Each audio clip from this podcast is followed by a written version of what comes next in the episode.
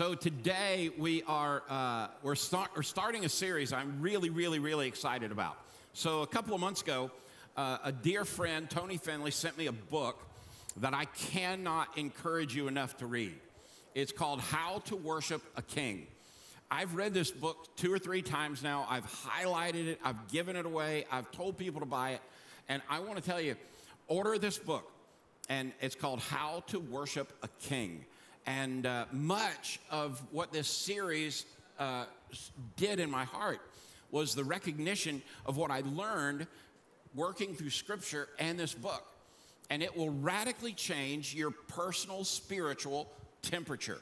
If you're in one of those seasons where you feel like, man, maybe, maybe I'm just not on fire for Christ like I once was or wish I were, this is one of those books that when you read through it, you have this overwhelming sense that God has a blessing for you, that God has a plan for you, and God has a unique and wonderful design for you that always includes Him and always focuses on Him. And so uh, today, I'm excited to launch this series A King, a Priest, and a Kingdom. Uh, I want to thank you in advance for you guys being a part of launch next week. I also want to remind you that group registration opens up next week. Guys, I'll be doing a 6 a.m. Thursday morning Bible study this fall, and uh, it's really a very cool very cool group. So I'll do the coaches Bible study at Lanier at 6 on Wednesday, do 6 o'clock here with guys on Wednesday. And did you know that yesterday was National Watermelon Day? Did y'all know that? I mean, it was national. I mean, how did y'all miss that? So today, uh, we had planned to eat watermelon outside, but with the rain, we moved the watermelon inside. So we get done, just get it all over you. If your kids aren't completely sticky, you didn't do it right. All right? If you feel like you have to tell your kid, we are going to rinse you off with a hose before you get in the car, you've arrived at a great moment of watermelon day. So uh, thanks for being with us here at Sugar Hill Church. I, I know it sounds like the opening line of a bad joke, right? A king, a priest, and a kingdom walk into this bar. But you know, the short series is about that. It's about a king, it is about many priests, and it is about a kingdom. And I'm looking forward not only to today, but next week, because next week we're going to talk all about blessings and what they mean to you in a heavenly sense, but also in the sense of your normal Monday through Saturday. The series is all about you. It's about what you worship, how you worship, where you worship. And it's not a difficult learning, but it might require us all to unlearn a few things. We, we might need to unlearn what we've been taught for decades about exactly who is my king, what exactly is my role, and in what kingdom might the God of all creation have in store for me, and by the way, for you in his kingdom. So I want to settle just a few things that are kind of guidelines for the series that hopefully will help you get at what we're trying to accomplish. And that is, first, I believe without any hesitation, God created the heavens and the earth. Now, it doesn't really matter what, whatever is taught, whatever books that, every assumption that I'm making here is, is started from the belief that God indeed created the heavens and the earth. Secondly, I'll be speaking from the teaching and, and earthly posi- position that God has an extraordinary plan for us while we're here and even has a job title and job description that might just blow your mind. Third, I'm asking you to suspend whatever your teaching has been regarding God's plan for your life and open up your heart, your mind, and your soul to what God has to say about this issue, your plan your job, your role, with the recognition He is the King. It is His kingdom. None of us rode to church with a crown, and we didn't show up with a scepter. But before we get going, would you join me in praying? Lord, we are grateful that on this day we've come to meet with you. We've come into your house and we've come to hear from you. We've come to worship one, and that's you. God, let everything we do point to you. And I pray every single person that is watching online or here in this room or will listen throughout the week will meet you face to face and we would know exactly what you want us to do in your name, in the precious name of Jesus our Lord. And everyone said, Amen. I think a lot of folks sit here week after week, and oftentimes uh, we're here because somebody else just wanted us to be here. Or maybe uh, we're here because that's what I've done all my life. I do this at 9:30 or 11 on Sundays. Or I'm here looking for something that I must be missing. And honestly, what I really hope you're here to do is to meet God. What I really trust is that you're here and that you want to be able to hear from the creator of the universe and that he might speak to you in a highly personal way. I trust and I believe that God is longing for us to engage with Him in a deep and personal way that we are driven to action. Even if, and maybe especially if, that means walking away from everything we might have known or thought about church. I want you to know that everything we do every day at some in some shape form or fashion is about worship we all worship something but, friend, I want you to hear me. Music and standing and hands in the air and singing in the right key, those things aren't worship. Being happy or emotional during worship services isn't about it's your favorite song or isn't your favorite song. It's not really about singing in the old fashioned way or the newfangled way. Worship starts when we know who to worship.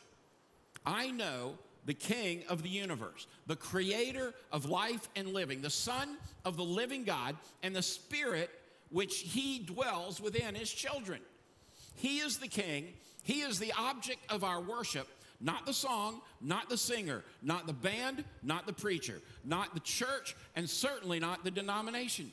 Our object and our attention to worship is directed and projected to the thrice holy King of the universe. Amen, amen, and amen.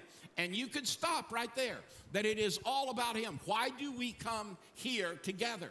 Well, yes, we come, come here to be encouraged. Yes, we come here to be a part of this wonderful social experience of the body of Christ. Yes, we come here to do mission and ministry outside of the doors of our church, but we primarily come here on a Sunday morning that we bring our worship and we offer it not to those around us, not to those on the stage, but literally to open up the ceiling and let our praise, let our worship all be heaven sent. Amen, amen, and amen. I adore the fact that God spends a lot of energy and a lot of quality time in His Word teaching us who we are, who we are to Him, our Creator we are children of God, friends of God, citizens of heaven, redeemed, and we are a kingdom of priests. Now, I, I can hear your brain. I can even see the steam coming out of your ears as you're checking off the different marks. Okay, I'm, I'm with you on this one, this one, this one. But wait a minute, Chuck, that last one, I got to make sure I heard that right. A kingdom of priests. You see, I think it's easy for us to know who the king is because we recognize we're not Him. We know the powers of this earth aren't Him. But that last statement, Chuck, you aren't seriously thinking and suggesting that I'm a priest, are you?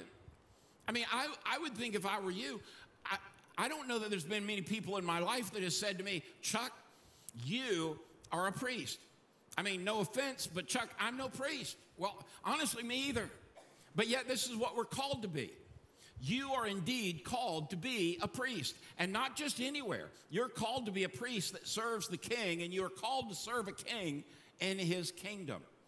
The Old Testament, friend, listen, regardless of what famous preachers may say, the Old Testament is still a very real and active part of our life. Jesus came and he brought with him the Gospels and the telling of the story in the New Testament his life, miracles, death, burial, resurrection, his church, and all that we're to be doing. But Jesus came to fulfill the law of the Old Testament. He came to complete the story. But we are still part of that story. And you might say, but I'm no priest, Chuck. I don't do priest well. Well, let me just stop and say, hang on to your britches for just a minute. In Exodus chapter 32, Moses is coming down from the mountain and he sees his people are now worshiping a golden calf that his brother has helped them create.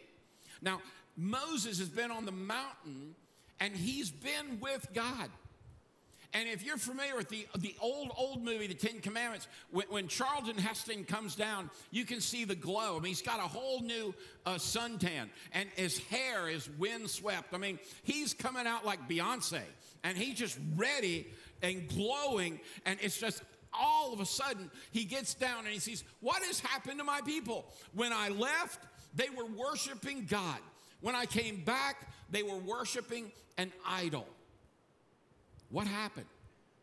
How could my brother do this? So Moses, who's got to be hot, I mean, he's got to be thinking, I just left God and you guys are building golden calves.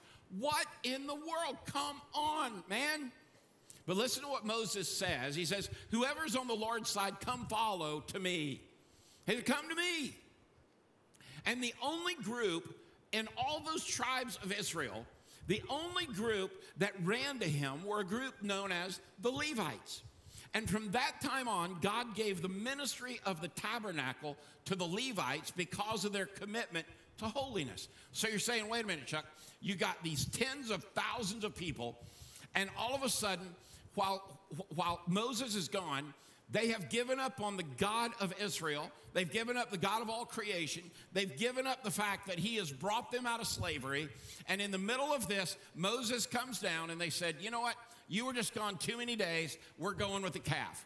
But he screams and says, Everybody who wants to run away from that calf and wants to run to God, run to me. And the only people that run to him are the Levites. Now, from that time on, God gave the ministry of his tabernacle to the Levites. Why? Because of their commitment to holiness. you say, well, that's great, Chuck. That's for them. How am I a priest? I mean, how does that work out? Excuse me.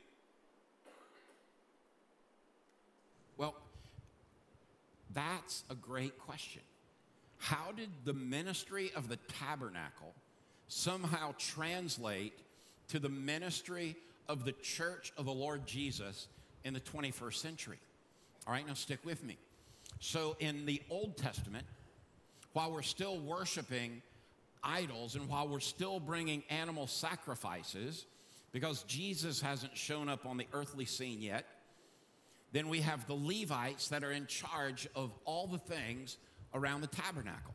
Whatever happens around the tabernacle, it's their job. Like when they all camp out in the wilderness, the people that sleep around and hang out around the tabernacle are the Levites. And you say, well, what's the big deal about the tent, the tabernacle? Because this was where God resided. Remember, Jesus hasn't come, He hasn't sent the Holy Spirit at this time. God is meeting people in the tabernacle, and the Levites are in charge of that. Over the course of history, we have turned the priesthood away from them preparing the tabernacle and bringing God with them as they go, we turn the priesthood into an exclusive club with grand and exclusive members and benefits.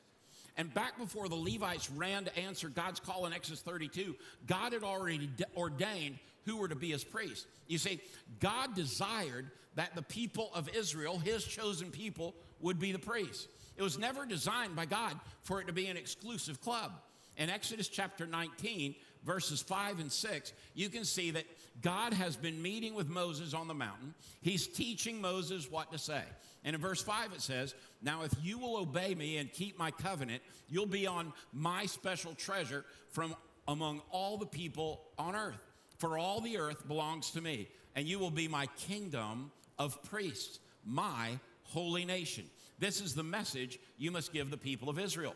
So God intended for his kids to be priests. Now, let me just stop and say, you might think, Chuck, that was for the people of Israel. But no, listen, friend, if you're a born again follower of Jesus, of the Son of the living God, he's talking about you.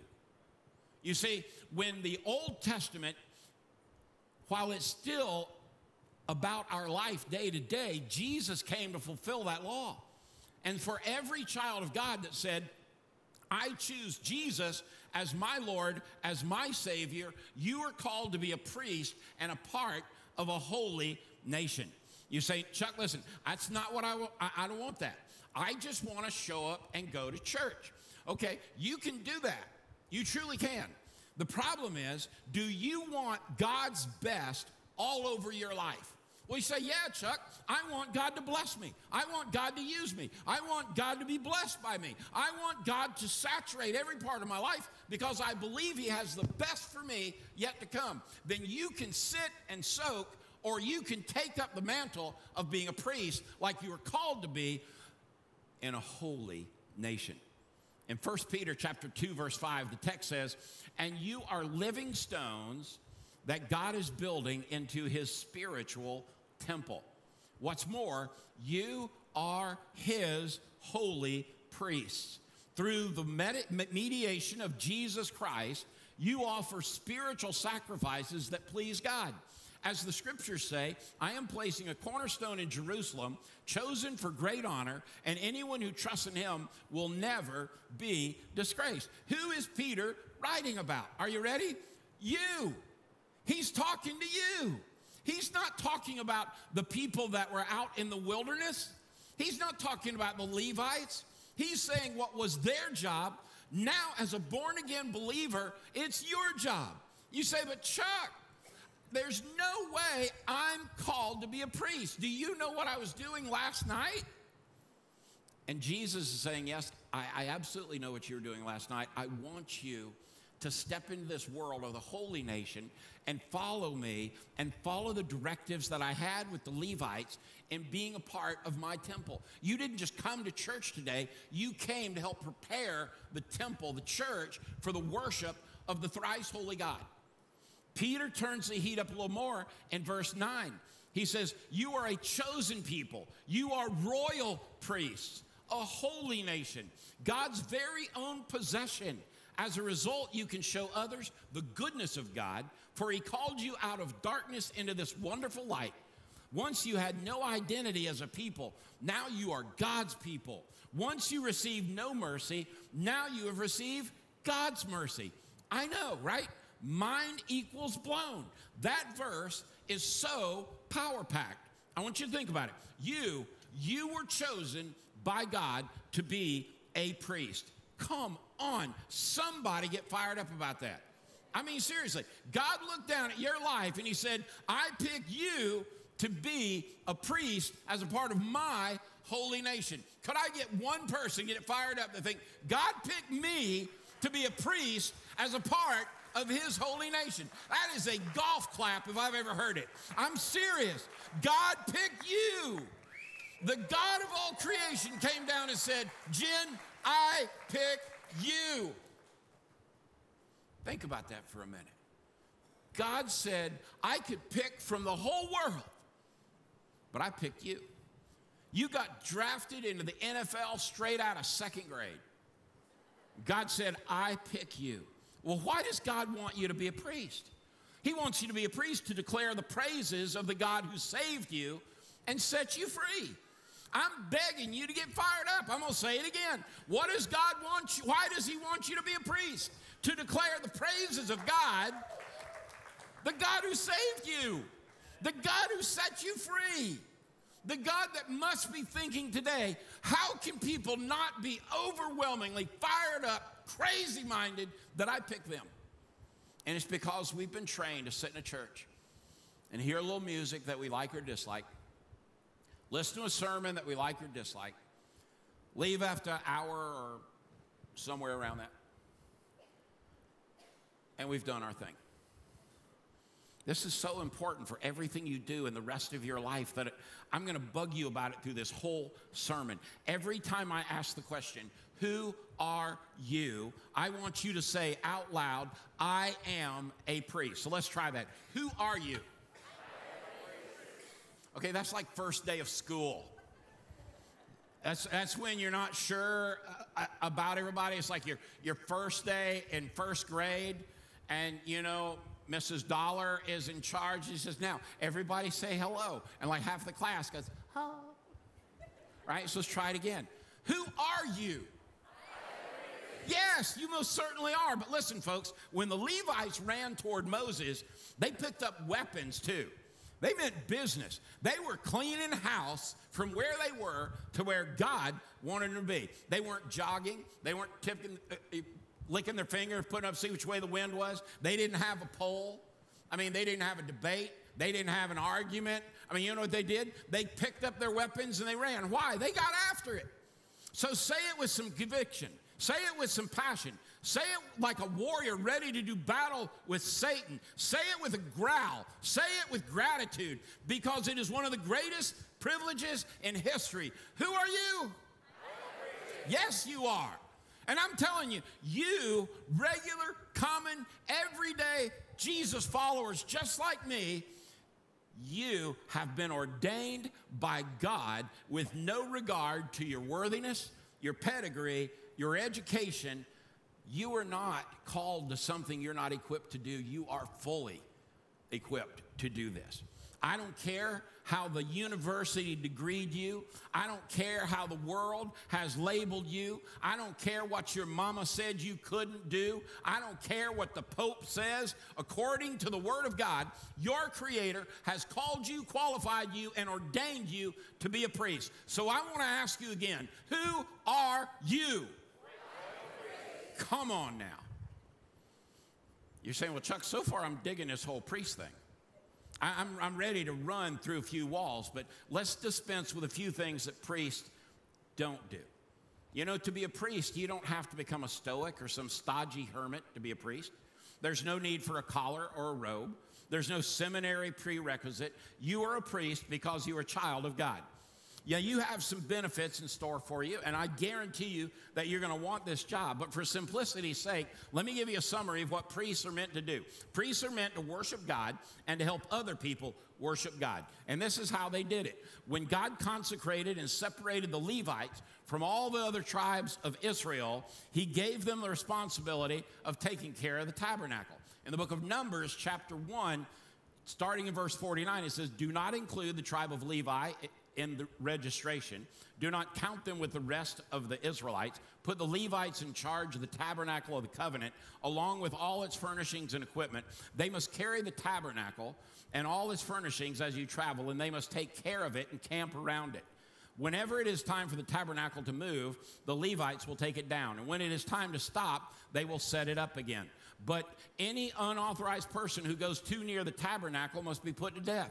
God ain't playing. Each tribe, each tribe of Israel will camp in a designated area with its own family banner, but the Levites will camp around the tabernacle of the covenant to protect the community of Israel from the Lord's anger, and the Levites are responsible to stand guard around the tabernacle. How about that? You and I are called, and we are consecrated to care for the tabernacle. Now, that's the place in the Old Testament where God resided, right? That's where he was camped. The priests were to care for the house of God. And by the way, that same call is on your life that you are a priest in a modern day sense in the 21st century to have the same priestly calling. If you aren't tending to the house of God, you're slacking in your calling as a priest. And who are you? Let's try it again. And who are you? This is a big deal, folks. You're a priest. And every place you go becomes a spot where people have an opportunity to hear about and meet God. If you're in a checkout lane at Walmart, this is an opportunity for the person behind you to meet God through you. At Publix, the ballpark, the office, the restaurant, it's an opportunity for people around you to meet with God. At home, just being around you is an opportunity for your spouse and your kids to meet with God. To break it down just a little bit, we are to help lead people to experience God. Your day is filled with heavenly ordained meetings that God intersects in your life so that they might have an experience with God. We are not simple parishioners, we are holy priests. Priests can set up meetings between God and man. So get ready because when you embrace the life of a priest, God's going to begin opening up opportunities for you to host meetings between His Son and the people He loves. But wait, there's more. As a priest, we can carry the presence of God. In Deuteronomy chapter 10, beginning in verse 8, the scripture paints this canvas of our job. At the time the Lord set apart the tribe of Levi to carry the ark of the Lord's covenant and to stand before the Lord as his ministers and to pronounce blessings in his name. That's where we're going next week. What kind of blessings? When we say things about, oh, that blessed me, well, this is not what we're talking about. The blessings that were passed on through these Levites were eternal blessings, were lifelong blessings. The, the ability that we might know that God always loves us, is always for us, and always has a plan for this. The Lord Himself was the greatest blessing the Levites had. The presence of God was the greatest blessing they had. You say, Chuck, I want my family to be far better. Then let the presence of God enter your home. I want my job to be better. Let the presence of God take over your job. You say, but Chuck, I don't know how to do that. Surrender to being a priest. What does a priest do? He brings the word of the Lord wherever they go. You are to be a priest. You say, but Chuck, when I'm sitting at Wendy's with a triple cheese baconator, I, I don't know if I can do that. Yes, you can. Chew longer. Listen, Levitical priests were permitted to carry the Ark of the Covenant only on their shoulders with the poles that God had described Moses. Can't you see the pictures now? You got he's got he's carrying the Ark of the Covenant, and the Ark of the Covenant is bigger than you know some movie. It is literally the presence of God.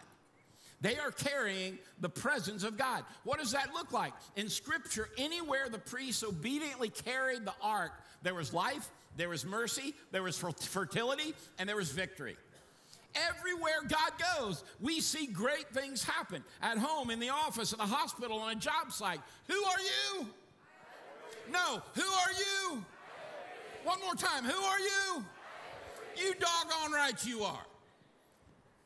Can you imagine what would happen in this world if only we took those two truths and believed them? That we, we are there to help prepare the temple for people to come meet God, and then as we leave, we're to take God with us. This is why Jesus came. This is why he lives in our heart through the presence of the Spirit of God. Not so you can come here and like or dislike a piece of music, but you could go love people in the name of Jesus the Lord. Who are you?